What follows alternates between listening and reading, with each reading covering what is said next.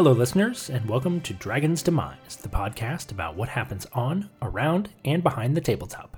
I'm Greg B., joined by Jacob, Hello. and today we're going to be reviewing Between Two Cities and its expansion, Capitals. But first, as always, let's talk about what we have been playing. So this week on we, what we've been playing, we have two games that we want to talk about, uh, and it's very interesting because both games are trying to emulate a kind of RPG-like experience. So the two are Massive Darkness and Tiny Epic Quest. They both come at it from a very, very different point of view. Massive Darkness, as you would expect from Cool Mini or Not, is a miniatures game. How novel! and it is a pretty much dungeon crawler. You have your character, you advance your character as you go through the dungeon, and you try to accomplish a certain objective. Tiny Epic Quest, on the other hand, is pretty much a worker placement game. You are moving your meeples into different areas, and some of them will be able to get equipment and other things like that. They use the, as they call them, item meeples, um, which are pretty much plastic meeples that have little like holes drilled in their hands that can hold like a sword or a shield and that kind of stuff, which pretty cool. It's a pretty cool gimmick. Yeah. And yeah, you move them around a map and try to, you know, go through temples and and then get other equipment, get magical spells, get defeat goblins and things like that. So that is mostly what you do throughout the entire game. So they're both RPG-ish type themes, but we have to say that we really enjoyed Massive Darkness. Yeah, and this was interesting because I was skeptical at first. I think frequent viewers of our stream in particular, and, and possibly listeners as well, will know that I'm not really a big fan of Zombicide, which kind of colors my perception of CMON games as a mm-hmm. whole. And so here's my thinking oh, Massive Darkness, this is basically just a Descent clone from the people who made Zombicide, so I'm probably not going to like it. But we played it, and it was a lot of fun. I personally think it's superior to Zombicide in basically every way. I completely agree. I think that they learned so much from Zombicide and put that all into this game. Like, there are some really cool aspects of it, especially the progression. I mean, during a game when you're playing with just one scenario, you're going to be able to get all the way pretty much to level five or at least level four in terms of items and things like that and then like really progress get your new skills and be able to use something new almost every turn which is really cool. And they made the monsters interesting. So you have the different types and yeah they repeat from uh, level to level and that kind of stuff. They just get a little bit more powerful. But at the same time they also are able to use equipment. So you know you might have goblin archers that randomly were able to get like an amazing bow. And now you're in deep trouble. Or like we had a cave troll that was wearing plate armor. And thus is extremely difficult to kill, uh, Yeah. especially when you are relatively low level. exactly. So i mean it is a very very interesting game. We had a ton of fun. I think it was it was funny because we played the intro scenario and i think oh, one of our friends wanted to play it and we are just like yeah sure let, let's go for it. Let's let's play it. Let's try it out. And i think both of us were a bit skeptical because we got burnt out on zombicide. We got three tpks in a row is a little bit of something that you don't like. So we were a bit out on it. And then I, I think everyone at the table once we finished that first game we're just like we're gonna play another one right? Yeah, no, well, because the introductory scenario is is just very short. Yeah. It's literally like two combats and you're done. Yeah. And so we had sort of, you know, cut our teeth and and we're ready for more and then it's Mm-hmm. over and we're like, well, wait a minute, there's more, right? So like, yeah, we we absolutely just jumped straight into the first scenario, which I think exemplified all of the things that are great about the game. You know, it gives you an opportunity to see how the mechanics work. It challenges you, but it's still straightforward enough that you're probably not going to lose. yeah And it's a way to show off all of the really great things about the game. You know, the fact that treasures are finite. You know, you can't mm-hmm. infinitely search a room for treasures. You only get X number of treasures when the room spawns. But the treasures in themselves individually are much more useful. They're just great in terms of power level and also in terms of usefulness. And then on the character side of things, each character just feels way more fully featured And unique. and unique. Yeah. It's not just, okay, this character does this one thing, which, you know, in fairness, they do. Each character is sort of tailored to a particular style. But then again, because the abilities of each hero aren't necessarily tied to who they are, but tied to what class they are, mm-hmm. which comes from a separate thing. You know, you choose a little tear off sheet that determines your class. So even though I was a ranger, you know, if I had wanted to, I could have gone, I don't know, like Raging Berserker or whatever that class was, and been Yeah. like really high precision and just done that in melee range. It mm-hmm. would have been a probably terrible idea, but I could have done it. Oh yeah, totally. And then uh, another really cool aspect is just the terrain itself, like the fact that you have shadowed and you have bright squares, and uh, you get extra powers when you're in the shadowed squares. So a lot of times you want to be in those when, when you're engaging the enemy, but you don't might not have the choice or something like that, and.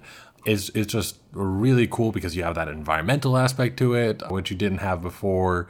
Opening the doors is no longer a chore. You just get to do it instead of having to like possibly break down the door using an axe or something like that. Like you just open it using a movement uh, action. And also the movement is interesting because unlike Zombicide, you no longer have like the zone movement in terms of like, you know, this is a room and like, you know, it's three different squares technically on on the grid. Each one of those is is its own square. So more similar to what we'd been used to in terms of D&D or other things like that that have a grid-based system. And you also get two movement points per movement action. So you get to move places more quickly. Yeah, all in all, it just feels very streamlined. It feels like they sort of kicked up the pace. You know, you get your treasures faster, you get into meaningful engagements faster and more often, you move around faster and easier. And all in all, the pace of gameplay is amped up, and you don't spend as much time just sort of grinding out against the same boring zombies so that you can get blah, blah, blah. like it's just more interesting it's more fun and in fairness maybe that's something that i'm saying just because i'm tapped out and bored of zombicide but i really do think that it's something that's inherent to the game I mean, uh, even just progression itself is is completely different in Massive Darkness. You go to a different tile, you, you go up a level. There you go. That's progression. So that's something that was missing in Zombicide as well. Yeah. And then the other game that we played that we haven't really talked about hardly at all, Tiny Epic Quest, is is interesting. There are lots of worker placement elements to it, but overall, I think the sense that I was left with is that it feels basically like off-brand Zelda, the board game. Like Yeah. you visit temples to collect treasures. One of the things is literally a rupee. I mean, that's not what they call it. They call it a gemstone, but it looks like a rupee. You know, you have uh, grottos and fairies and stuff, and it just feels very, very like And you're clearing temples. yeah, clearing temples. Like it all feels very Link's Awakening and sort Yeah. of very classic Legend of Zelda, which isn't a bad thing. They're great games, but I don't think it's something that translates super well. It felt a little bit Boring.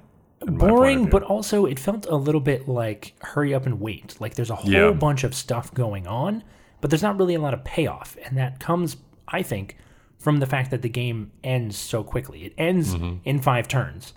And Mm-hmm. Yeah. in five turns, you and I, we were only playing two player, were barely able to do anything. we were, we were barely able to get past the negative points which you get for not doing certain things. Right, exactly, which just kind of feels bad. Yeah. and I think that this is one of those things that I was actually very interested in when we started playing to see how it would work because we both like games that you have multiple paths to victory. Here, it sort of is the case, but you still have to at least do some of each one. Otherwise, uh, you know, you can get like negative four points for not doing something. And when the scores are pretty low, like negative four could be a fifth, a, a you know a sixth of your entire score. So I think that in general, it seems to force you to do something that I think the game would be better off without. And the term limit is completely, I think, not fun because just like as much as I wanted the game to end, I really thought that it snuck up on me and I could have done more. Like th- there was more that could have been done in the game, but wasn't. Yeah, and I'd love to take a look at sort of why this relatively low turn limit feels more onerous in this game than it does in a game like Tiny Epic Western, mm-hmm. which is also fairly short by design, but something about it just feels different. And so I'll have to, to think about that, and maybe that's something we can talk about later. But for now, yeah, a little disappointed in Tiny Epic Quest. Yeah, yeah, exactly. But well, there you have it. That's a look at what we've been playing.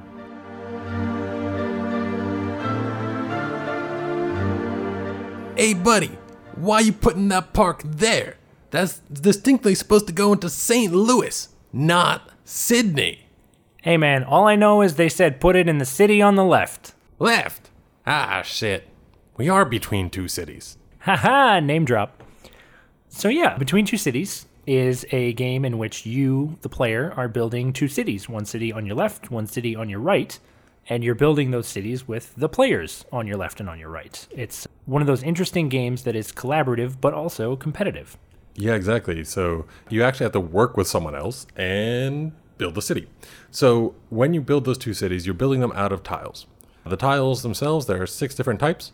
You have your shops, your taverns, your houses, factories, parks, and your offices. And so each of these has a specific way of scoring. They can be spatial, where they are in regards to other tiles and all that. They can be numerical, how many of them you have in your city, as well as set collecting. Do you have all types of, of these tiles? And so when you're placing them, you go ahead and you draft the tiles. So you have a hand of tiles. In the base game, it's seven uh, seven tiles in your hand. And you choose two of them, one per e- for each city. You don't have to choose which city they go into yet. And then you put all the rest down. Everyone waits until everyone has chosen their tiles. Three, two, one, reveal, and then put them into your cities. This goes around. You start with seven tiles one way. You pass them in one direction, and then you go to the large tiles. The large tiles are like the middle round. There are three different rounds when you're building the cities. And the first one is single tiles. Uh, you pass to the left. Then each person gets to put one large tile, which is a two tile, into their city. This is a challenge normally. First off, each of the double tiles has two different types of buildings. So you have to fit both of those together, and then sometimes you might have run into problems and other things like that when you're actually trying to place them down. But you also have to worry about the orientation, meaning that the, the tiles actually have to be either vertically or horizontally, and you can't just, you know, make a horizontal tile go vertically just because it'll fit better. You actually have to totally keep the orientation that you started with. Exactly. And then the final round is just a repeat of the first round, except you draft the other direction. And that's really all there is to it. If this is sounding really easy, it's actually probably because we haven't mentioned one thing with regard to spacing, and that is at the end of the game, your city has to form a 4x4 grid. So, you know, you can't just have a single line of 16 tiles laid end to end. You know, you have to be in this very specific order, which can, especially with phase two and the, the double tiles, introduce a lot of issues because you have to make sure that you leave space to go at least in some possible directions because otherwise you're going to lock yourself into putting these two tall tiles or long tiles in an orientation that you really don't want and that isn't really beneficial. So there's lots of really interesting elements like that. There's tiles that want to be next to each other, there's tiles that don't want to be next to each other, and you can, especially towards the end of the game as well, almost get locked into a bad situation. You know, you've got a, a factory, and the only place it can go is next to houses, which is going to decrease the value of all of those houses. So, Because who wants to live next to a factory? Exactly. But so you've got these really interesting considerations in terms of the the space, but also how you draft because of the way that drafting and cooperating works in this. You're always going to be passing tiles to exactly one person who is building a city with you. Yeah. Which means if you trust your partner and if the the sort of rationale that you've discussed while you're placing, because you can only discuss while you're placing, not while you're drafting. Mm-hmm. But if you can trust them to follow that rationale, then you can say, all right, even though this second thing is better, I think it's important for me to take this thing now. And they will know enough that they have to take this last thing and put it in the in the city. So it's a, a really surprisingly communicative game, Yeah. even though that's not really mechanically something that's at the heart of it. Exactly. It's it's done very interestingly, and because of the limited communication that you're supposed to have, you have to trust that your partner is seeing what you're seeing. But with the 4x4 grid, it's actually pretty easy to see, like, oh, I do not want a factory next to this, and if I take it, then it's going to be risking it, or something like that. Or I need definitely need one more of these to complete a set. And in general, they do a really great job in facilitating that type of visual and nonverbal communication. Mm-hmm. And it's really important because you're trying to balance your cities since the score that you're getting after you calculate all the scores and everything like that is the lower of the two cities that you built. So, you know, if you let one of your cities become massively like, you know amazing and has all the good tiles and everything like that and you ne- neglect the other city well you're getting the points for that city uh, the, the bad city at least so makes it very interesting and very good to work with your partner. Right. And it's also fun because the way that that works means that you will always have at least two losers. Yep. But you can have up to all winners. I suppose that's true. Yeah, if every city scores exactly the same, then you won't have any losers because you'll have everyone tied for first place. Exactly. So so it's really interesting. But Between Two Cities recently came out with an expansion, Capitals. Yeah, and this is a game that you've probably heard us mention a couple times. We've been antsy to play because, you know, we love the base game and because we've heard good things about Capitals. But we only finally managed to do that recently. And I gotta say, there's a lot going on. Oh, for sure. Capitals adds three new features. The first and sort of the simplest is the landscape mat. So each of these is a three by three, you know, thin cardboard sheet that has a terrain printed on it. So something like a map or a field around a lake, something like that. And five of those nine tiles are impassable. They're terrain that can't be built on. The other four can be built on just like normal, and some of them are connected via you know tunnel through a mountain or a bridge over a river, something like that. But at the end of the game, your city has to be built around these sort of natural terrain features. So it has to be fully incorporated into your city, and then also just because of space constraints, your city is going to be larger. So rather than a 4x4 grid, it becomes a 5x5 grid with these five uh, impassable tiles thrown into the mix, as well as extra tiles drafted in phases one and three. Yeah. The second mechanic that is added by the Capitals expansion is the civic buildings. So this is a completely new building type that was not in the base game, and each of them are unique. So it's pretty cool because like you know they have names and everything like this is middle school this is a museum this is you know all, all these different kinds of things that you would see in a, in a city but it also adds a little bit of complexity. It throws a little bit of a wrench in in the works which is fun. The way that it does that is that each of these civic tiles wants to be next to two tiles. And for every one of those that it is next to then it would get three points. If it wanted to be next to a house as well, and it was next to a house, it would also get three points. Now, if they were next to uh, two houses, would still only get three. It's not like you can do, choose either or, it has to be next to both. But it also has one type that it does not want to be next to. So if you put it next to something that it doesn't want to be, you get one point. So it pretty much almost negates the whole building, which could be worth up to six, which is the highest amount per single tile that you can get in the game. Yeah, civic buildings are interesting because they're high risk, high reward.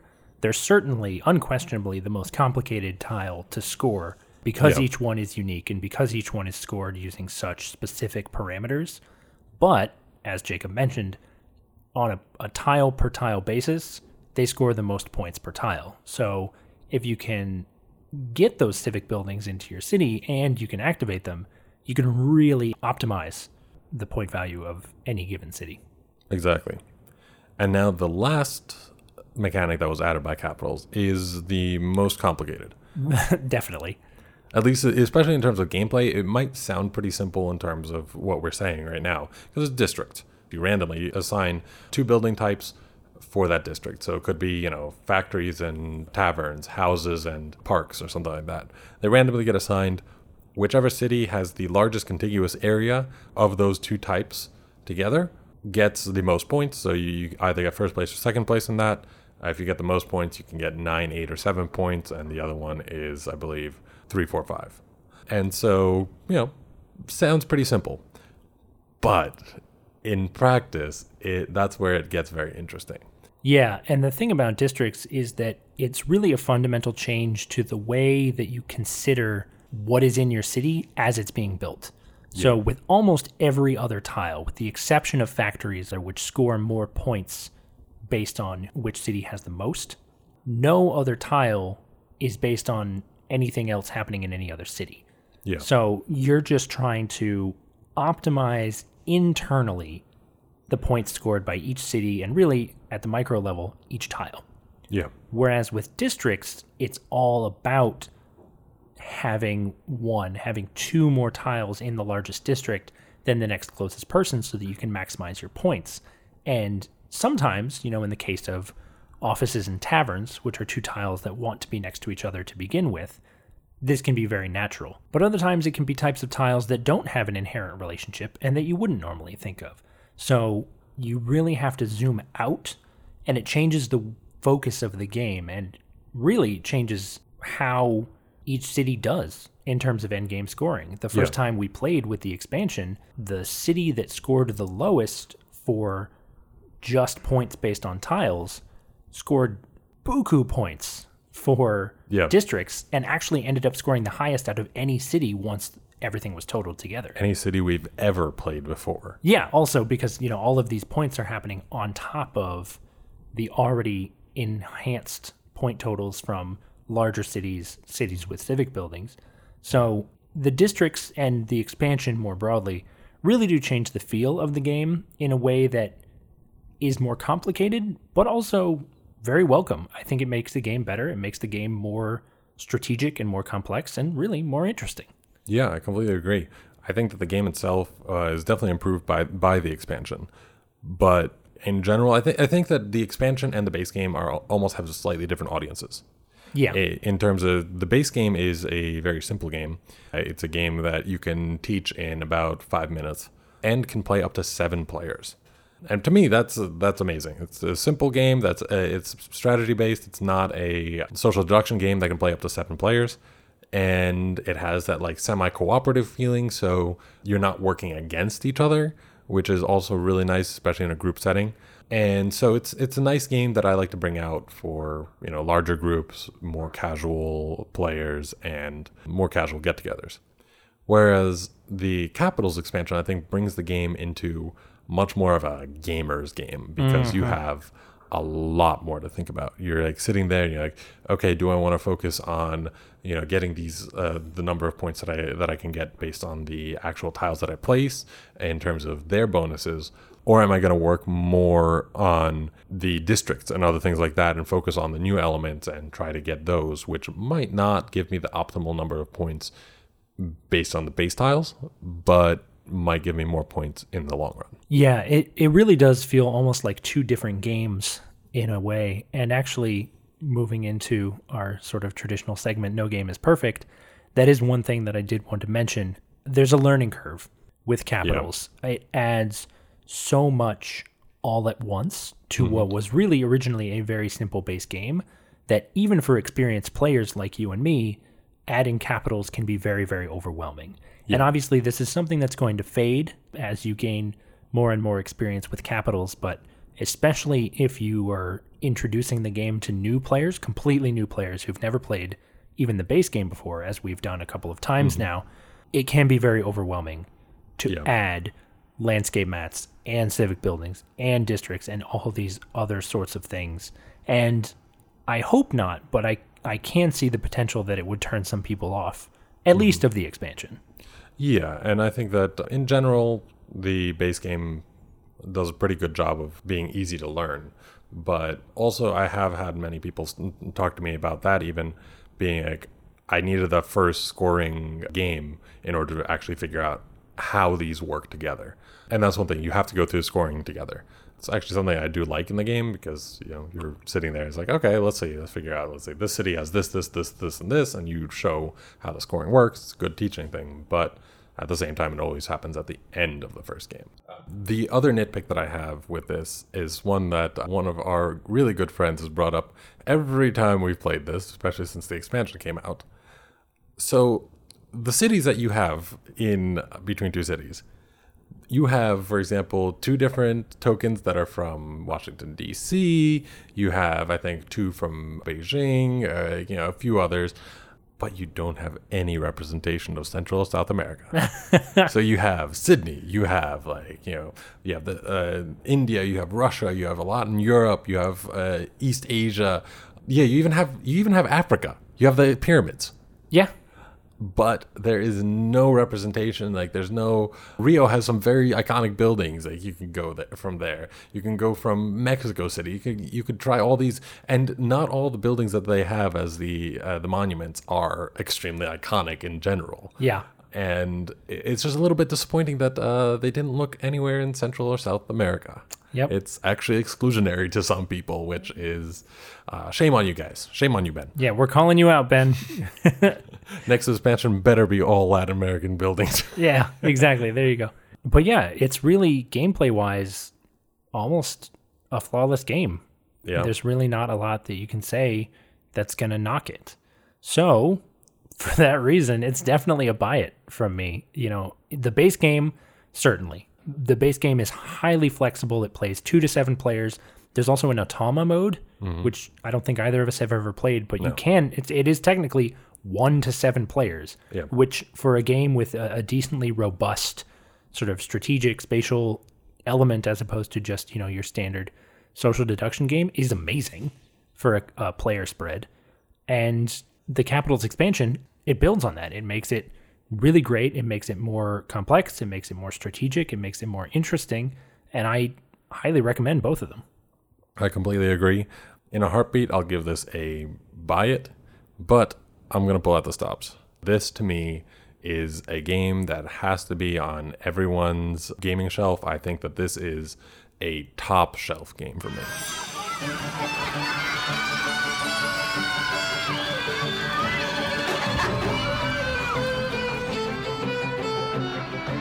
So I think that this is one of the best games in my collection. It's one that I bring out when I have three people or seven people coming over, new gamers, old gamers, just like something that we want to play that's quick, that's light. And now with capitals, that's not even that light. Like that you can actually really sink your teeth into.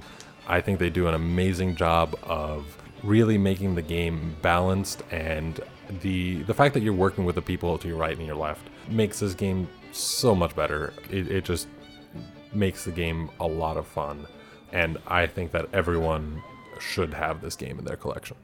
Well, there you have it, straight from the guru himself. Before we go, uh, we are going to mention a few games that we feel are very, very similar to Between Two Cities.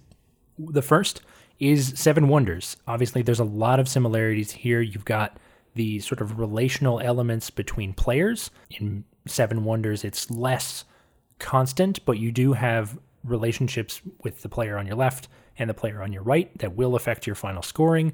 You're sort of iteratively building this city in Seven Wonders, it's an ancient city, and Between Two Cities, it's a contemporary city, but you're building this city as you draft cards and trying to build the most successful city you can based on individual discrete choices.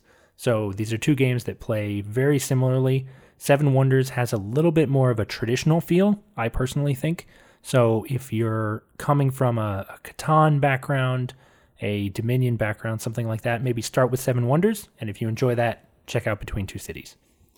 The other game that I'd like to compare this to is actually Paris Connection.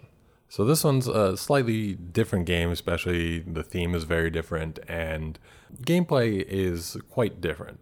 But you are still working with other players to a degree in similarly to between two cities because in paris connection you're all trying to build the lines and you're all working on them but you know you could have a certain number of stocks that are in red or blue or whatever, and so could someone else, and you would both be, want to make that rail uh, rail line have the most points. So, in Paris Connection, you're working with other people to pretty much build rail lines that will benefit multiple people based on you know their stock ownership, which is a secret. So you're still like working together in a way, and still competing at the same time. So similar to between two cities, you're still trying to get the highest uh, score, but because you're building a communal resource, it has that bit of cooperation that's actually really cool and similar to between two cities. And I think just because of that aspect, uh, if you really like that aspect of between two cities, I would highly recommend Paris Connection. And I mean, they also have their spatial like areas and that kind of thing. You're trying to get to a certain spot, so they do have a similarity there as well. So I would definitely recommend checking out uh, Paris Connection if you like Between Two Cities, and vice versa. And there you go. That has been our review of Between Two Cities and its Capitals expansion.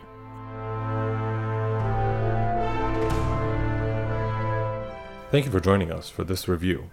Be sure to tune in next week when we talk about our experiences, or at least one of our friends' experiences, at PAX Unplugged. So we're go- we're going to talk about uh, just some of the things that, that uh, we were able to see there, and hopefully we'll have seen some of you there, and you guys are tuning in for that podcast. Otherwise, be sure to tune in to our live streams, which will be happening on uh, Wednesdays. We will not be having one this week because of uh, travel, Thanksgiving, and other such you know things. But be sure to tune in for the next uh, podcast and the week after for our live streams. Happy Turkey Day!